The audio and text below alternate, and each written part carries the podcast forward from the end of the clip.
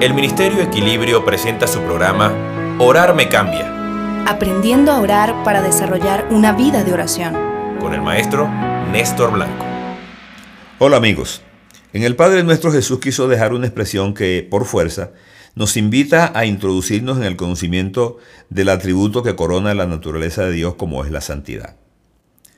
Si consideramos al Padre nuestro como una revisión de nuestra vida, se hace evidente entonces que Cristo quiere que nosotros pasemos por el filtro de la pureza que no solo marcó su vida, sino que hizo posible nuestra salvación. Pues durante su ministerio terrenal, el Hijo de Dios no solo fue santo, como lo podemos ser nosotros, sino absolutamente santo.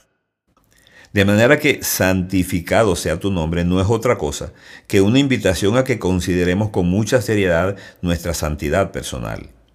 Cuando Dios se reveló a Moisés en el Sinaí, fue bien claro y enfático en lo que se refiere a la naturaleza moral de la nación que estaba formando.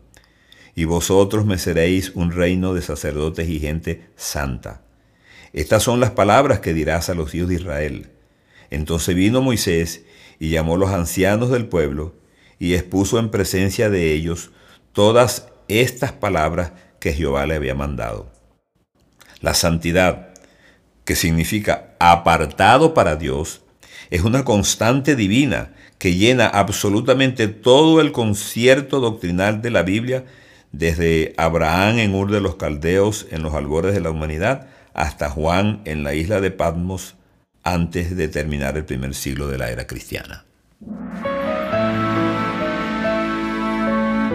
Acaban de escuchar el programa Orar me cambia con el maestro Néstor Blanco. Si quieres contactarnos, escríbenos a blanconestor47 gmail.com o síguenos por Twitter en arroba pastornestor1.